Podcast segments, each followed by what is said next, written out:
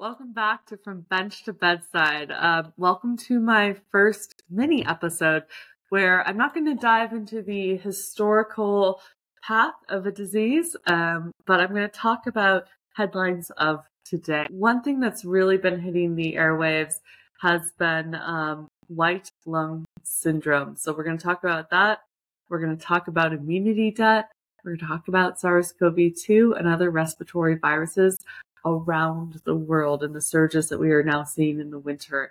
So uh, welcome to From Bench to Bedside. My name is Melanie Matheu, Doctor Melanie Matheu. I have a P H D in the field of immunology, and I'm delighted to be your host today. So what is going on with this concept of immunity debt?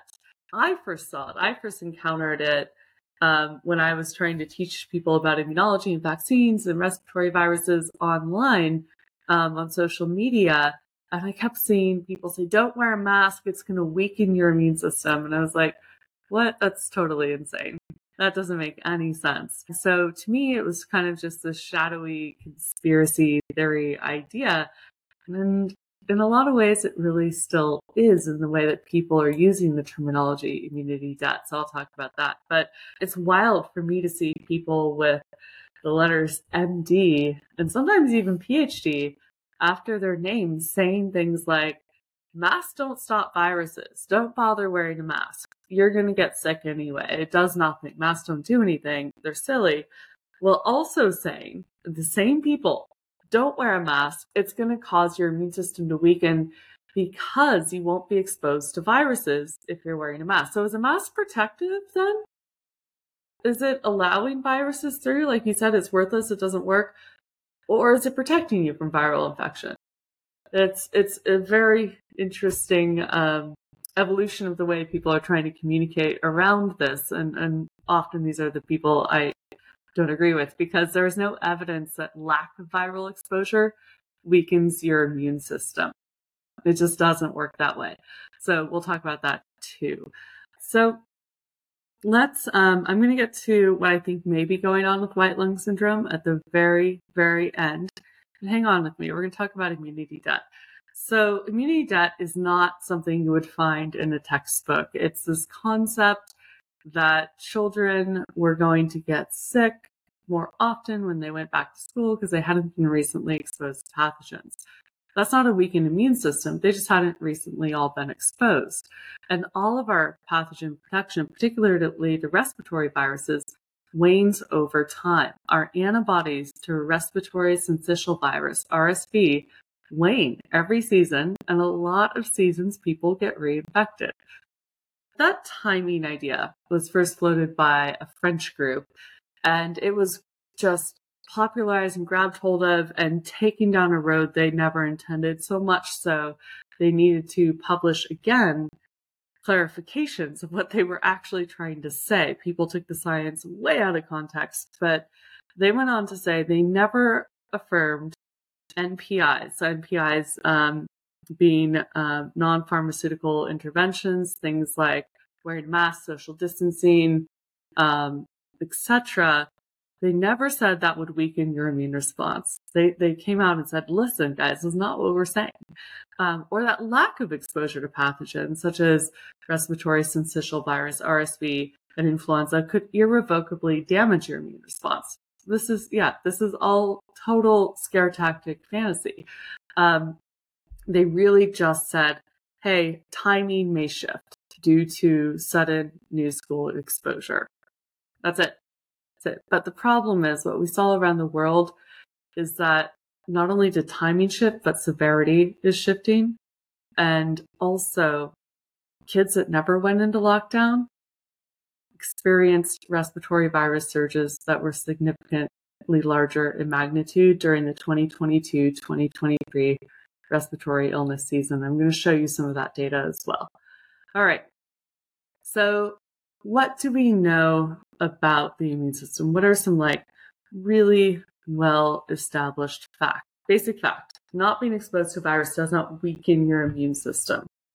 It just doesn't get an education around what that particular pathogen is. But if you've been exposed to it before, you're an adult and you're exposed as a kid, you do have memory immune cells. They exist. um, what happens with viral transmission if you are immunocompromised. So this is the teaching session. You can find this stuff in textbooks. Okay, this is pretty well established. Uh, if you're immunocompromised, you are more likely to become sick when you are exposed to a pathogen.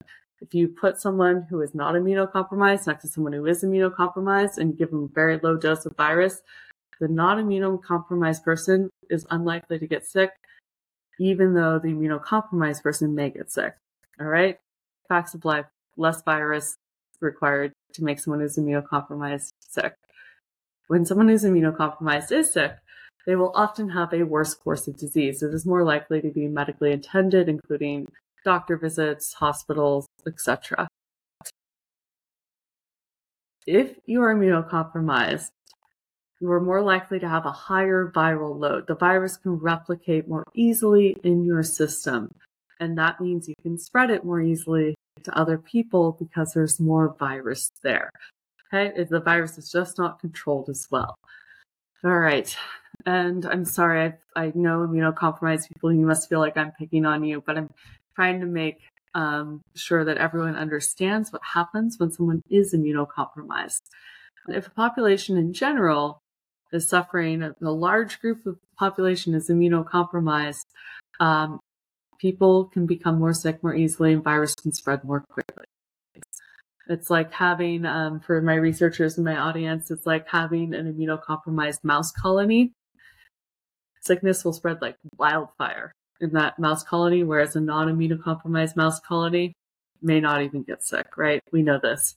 Um, so this is now established in your minds, I hope. This is basic kind of immunology one oh one. Let's talk about R S V and just infection dynamics in general, right? So we know that respiratory virus antibody levels wane. They always do, because it doesn't make sense for our immune system to be making lots of antibodies against a pathogen we're not fighting anymore. So I'm going to use, um, uh, let's see, a military analogy. You send the troops in because there's a brand new virus and all the troops are getting rid of the virus. The virus is gone. Yay, you're healthy. Those troops clear out and they leave behind a couple special forces guys. Those are your memory immune cells. And when they see that pathogen again, they can call up the troops again and say, hey, get back here. We've got a problem. But if there's no problem there, why would you spend all of your energy and all of your troops to be fighting a virus that isn't there? So when the pathogen is gone, your immune system's done its job.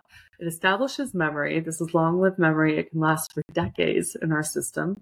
And um, that's it. Your antibody levels wane. There's no need to keep making them. So this is um, from Clinical Microbiology Reviews, April nineteen ninety-nine. This was published, and it's pretty well established, um, but published over two decades ago. Um, even if someone has a production of R S V neutralizing antibodies following infection that is robust, humoral, that's the antibody level in the sera, immunity wanes over time, and reinfection during subsequent seasons is common. You still get reinfected, all right? The only difference is now you've got some memory cells, so the infection might not be as severe. Awesome. But you should know that with R S V, most children who get it when they're older have a better course of disease than children who get it when they're younger. So actually waiting a few years before a child is exposed to R S V may be truly beneficial for them. It is really dangerous for little kids because they have smaller airways. And as a child gets older and their airways enlarge, they can handle the R S V infection a little bit better. It's less likely that their breathing will be significantly compromised during the course of the infection. And this, this is really well, well known across um, pediatricians. And, you know, I'm basically just reciting to you textbook data and data that is well published in the C D C. So these little kids going to school for the first time and first time seeing R S V, a lot of kids don't get exposed till they're four or five. And usually that's better for them. So there we are. It's um shouldn't be that big of a deal, right, to be coming out of lockdown. But I don't know, we're having respiratory virus surges. Let's talk a little bit more about that. Respiratory virus surges were not limited to countries that had just come out of lockdown in the twenty twenty-two twenty twenty-three cold and flu season. in the Northern Hemisphere. So population-based data does soundly refute the concept that immunity debt is responsible for those respiratory virus surges. And I'm going to use Sweden as an example because they really took a very, very different approach to the SARS-C o V two pandemic. Therefore, their data is, is very meaningful relative to what happened with other countries where some of the data may be a little more mixed. And I don't want to say anything too negative about the Swedish government. Um, I think everyone was doing the best that they could in the pandemic, but they admitted that their very unique approach to the pandemic was a failure. Um, relative to its three neighboring countries, Finland, Norway, and Denmark, Sweden suffered a significantly higher death rate per capita and a significantly higher infection rate per capita with SARS-C o V two. Some online reports I've seen said, yeah, Sweden sent home some of the kids for some of the time. But when I am talking about Um, Science Magazine and University of Gothenburg, Sweden, and their own government saying, no, we never called for lockdowns, daycares were open, schools were open. Um, I think we can generally assume that most facilities were open. Social distancing was not being done as much as it was in other places. Uh, schools and daycares were open. And certainly in-person studies and hybrid studies were back in full swing in twenty twenty-one, early twenty twenty-one. So even if they were sent home for a little bit, it wasn't for that long, okay? Um, all right, so these kids and adults were experiencing continued pathogen exposure in their environment. So what happened with influenza in the winter twenty twenty-two twenty twenty-three? It was much higher, cases per population, in zero to four-year-olds, five to fourteen-year-olds, fifteen to thirty-nine-year-olds, forty to sixty-four-year-olds. And the sixty-five plus, it was higher than the prior two years when they hadn't locked down, um, but it was still lower than their twenty seventeen twenty eighteen influenza season. I'm not sure what was going on in that age group for that influenza season. Maybe it was a vaccine mismatch. I'm not sure. Um, and you can see that from twenty nineteen to twenty twenty, there is an increase. So in general, twenty twenty-one to twenty twenty-two had a higher rate of influenza infection in age groups five and up. Um, four, zero to four is about the same as their nineteen to twenty twenty. Um, and then it went even higher for twenty twenty-two, twenty twenty-three. Weird, because they never locked down, right? Um, and then their influenza season started earlier. So I should be showing all these figures on the screen, um, both for their zero to four years old and their sixty-five and older. And I'm not like leaving out some graphs on purpose. They just really only showed certain populations. Um, but yeah, influenza infections much earlier than prior flu seasons and significantly higher in these groups. And then uh, last but not least, how many people are admitted to the I C U for influenza during the twenty twenty-two twenty twenty-three cold and flu season? Um, it was higher. It was significantly higher than prior years, and it started much earlier. Okay, so bad respiratory virus infection season, just like we saw in our triple demic here in the United States for influenza and in Sweden, even though they never locked down. Now let's look at R S V. And I apologize that the figure legends are in Swedish. The only data I could get from them was through this P D F on the Swedish government website, and it was not translated into English. I couldn't figure out how to do it. Uh, but in general, you can see the same trend. R S V infection rates are higher, much higher for the twenty twenty-two twenty twenty-three flu season, and um, they were peaking earlier for sixty-five years old. As well as the zero to four years old. So I think that was that was really interesting, but let's just take a quick gander at what was going on in the rest of Europe at this time. Um, the rest of Europe has an R S V surveillance system where you can look at cumulative numbers from all different countries. And they have a couple numbers I want you to look at here. Um, first week of R S V test positivity. So how early are they first seeing R S V test positivity that goes above three percent? And then what is the median country positivity percent of the reporting countries? First of all, you can see that the cold and flu seasons across Europe, twenty twenty-one, twenty twenty-two, twenty twenty-two, twenty twenty-three, started significantly earlier. Their first week of the year where they had an above three percent positivity rate came earlier after the SARS-C o V two pandemic, um, or I guess that was technically during it. Um, but, you know, after twenty twenty, twenty twenty-one, when they were mostly locked down, um, showed up earlier. So earlier R S V infection. Now, the next thing I want to talk to you guys about is what starts to show up in a population that is immunocompromised are kind of opportunistic infections, infections with things that are around us in our daily life all the time. And we may be exposed to them, but we may not develop disease. One of these is called mucormycosis. And during the Delta wave, um, just coinciding with it, tens of thousands of cases of this started to get reported in India, and cases started to get reported around the world, including the United States. And normally it's very, very rare, one in a million or fewer. Um, but there were true outbreaks being seen um, alongside of the SARS-C o V two Delta wave. So that's what I'm going to focus on here. And this black mold, this mucormycosis disease, it comes from um, pathogens that are all around us in our environment. If you go out and you are raking up leaf litter or digging in soil, you are all around this stuff. And um, most of us just don't get infected, right? So you can't claim that people weren't being exposed to this. Um, but let's let's talk about what happened in Arkansas and the United States.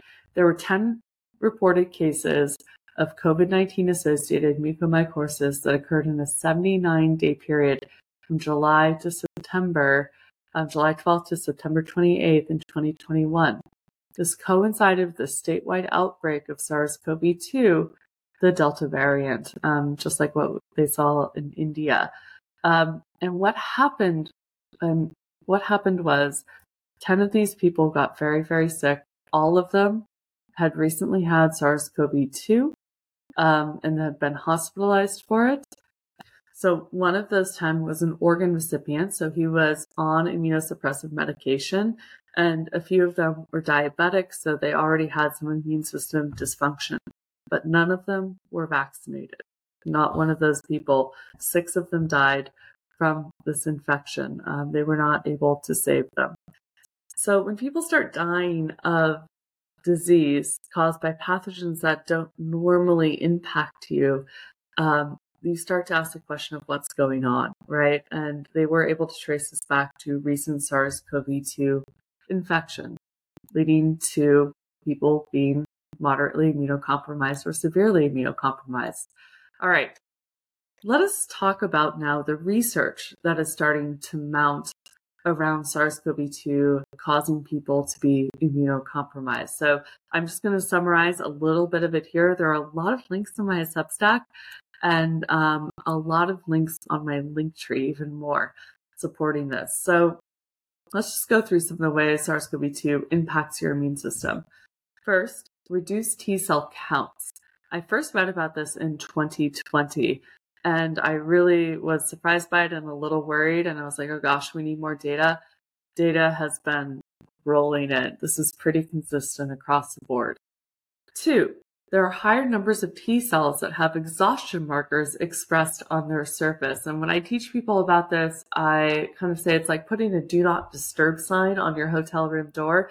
No one's coming in. You can't be bothered. These T cells are tired. They're done. If someone calls the troops in and says, hey, we need you, they're going to say, no, I'm sick. I can't, I can't do it. They're not going to get activated in the same way they normally would. And um, as people age, they get an accumulation of exhausted T cells. Three, there's a reduction in the number of cells that are producing a cytokine called interferon gamma. Interferon gamma is a cytokine that plays a critical role in fighting off viral infections.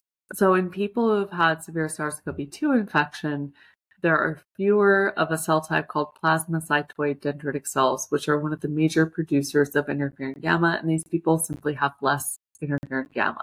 SARS CoV two infection may induce your body to create autoantibodies against cytokines. So this would be an antibody that would neutralize the activity of a cytokine in your system. Again, interferon gamma is used as the example because if you knock out that activity, you reduce your ability to fight off a viral infection. Five, autoreactive B cells may develop post-SARS CoV two infection. Um, This is problematic because autoreactive B cells produce antibodies that bind and target your own cell proteins. And in one of the studies I read about this, they compared the number of autoreactive self-antigen recognizing B cells post-SARS CoV two infection versus influenza infection. These do start to show up when you have major inflammatory events, significantly higher in the COVID-infected people. If you have autoantibodies, it does not necessarily mean you have autoimmune disease, but it is a hallmark of autoimmune disease. So you can develop autoantibodies once in a while, they go away, your immune system controls them, but they all are usually a hallmark of autoimmune disease development. All right, changes in innate immune responses. So this one is interesting. So I've been mostly talking about your adaptive immune response, your B cells, your T cells. They're recognizing that pathogen specifically. They've got that wanted poster. They know what he looks like. Your innate immune system is something that shows up to allow for a general blanket response. Hey, there's been some damage. We recognize a basic ancient signature that says, hey, it might be bacteria. It's probably virus. Let's just send the troops out. Let's send in the reinforcements. We don't even need to know what it looks like. We just know something's there. We're going to surround the area.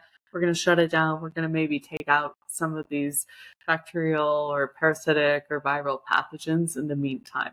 So your innate immune response is one of the first and earliest responses, um, but it also continues to play an important role throughout viral infection where it can identify virally infected cells. Doesn't need to even know which virus it is infecting that cell, and it'll take it out. So all of these systems are disrupted post-SARS CoV two infection in a lot of people. We don't know how long this immunosuppression goes on or how long these systems are, are disrupted in general for people. Um, in studies I've read, they've shown anywhere from three months to eighteen months, with a lot of people starting to recover around the three-month mark. Some people, though, just seem to not recover for a very long time. We don't know why that is just yet. Now I'm going to talk about my least favorite part of this, um, but I cannot avoid it as an immunologist. I think it would be disingenuous not to chat with you guys about it.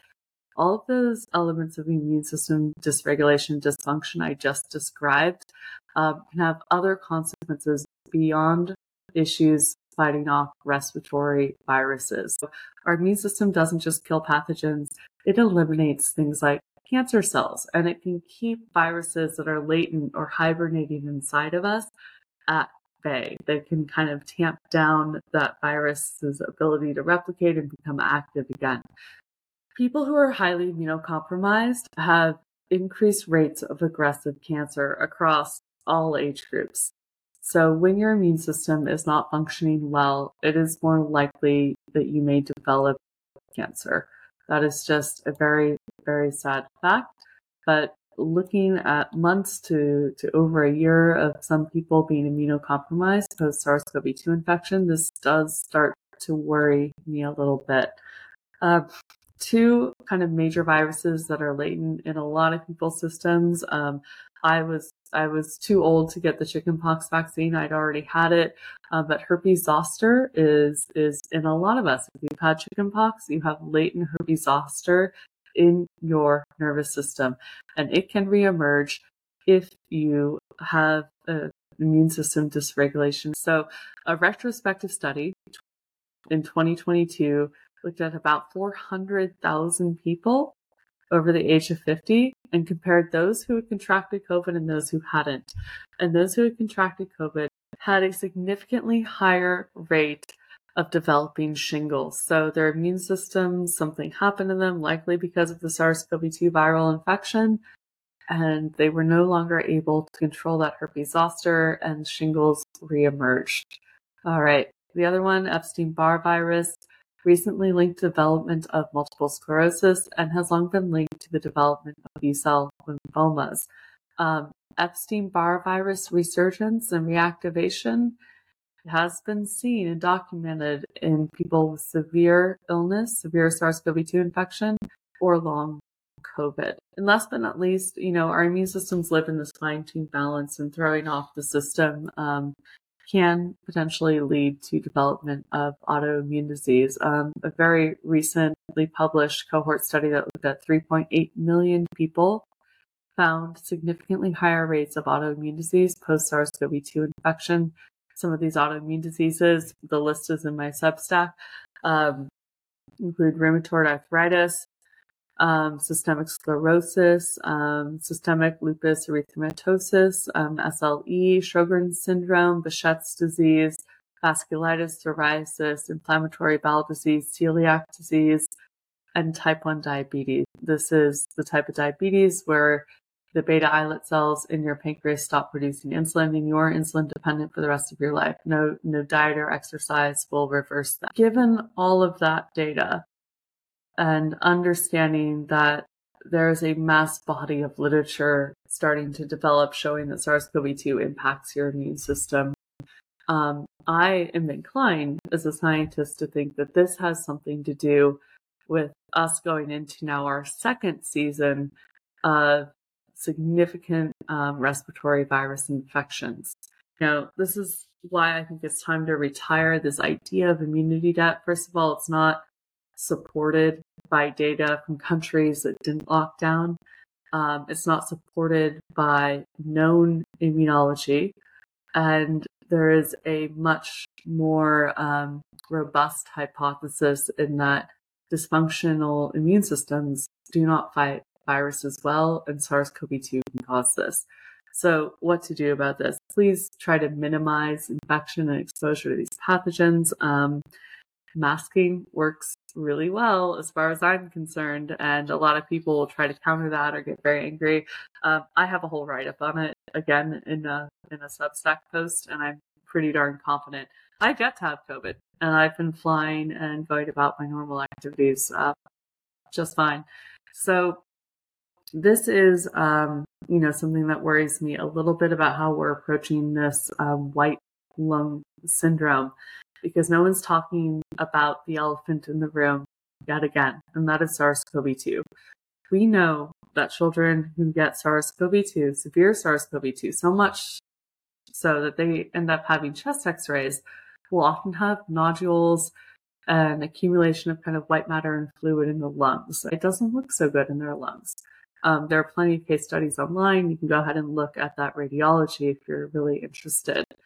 Now we're seeing a lot of kids show up with severe respiratory virus symptoms. They're going to the hospital.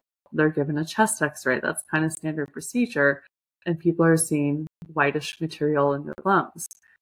My question is, is this because they had prior SARS-C o V two infection that caused damage to their lungs that was pre-existing?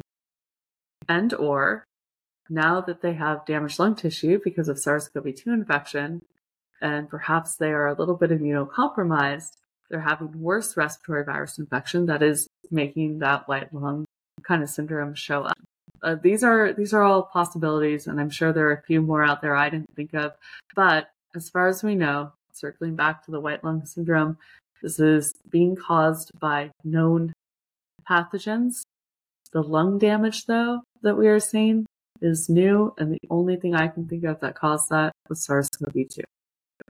All right, you guys, thank you for joining me on this first mini episode. It didn't feel so mini, but I felt like there's a lot of teaching to do and a lot of interesting things to get through to help you understand where I was coming from with my hypotheses here. And I will see you next time.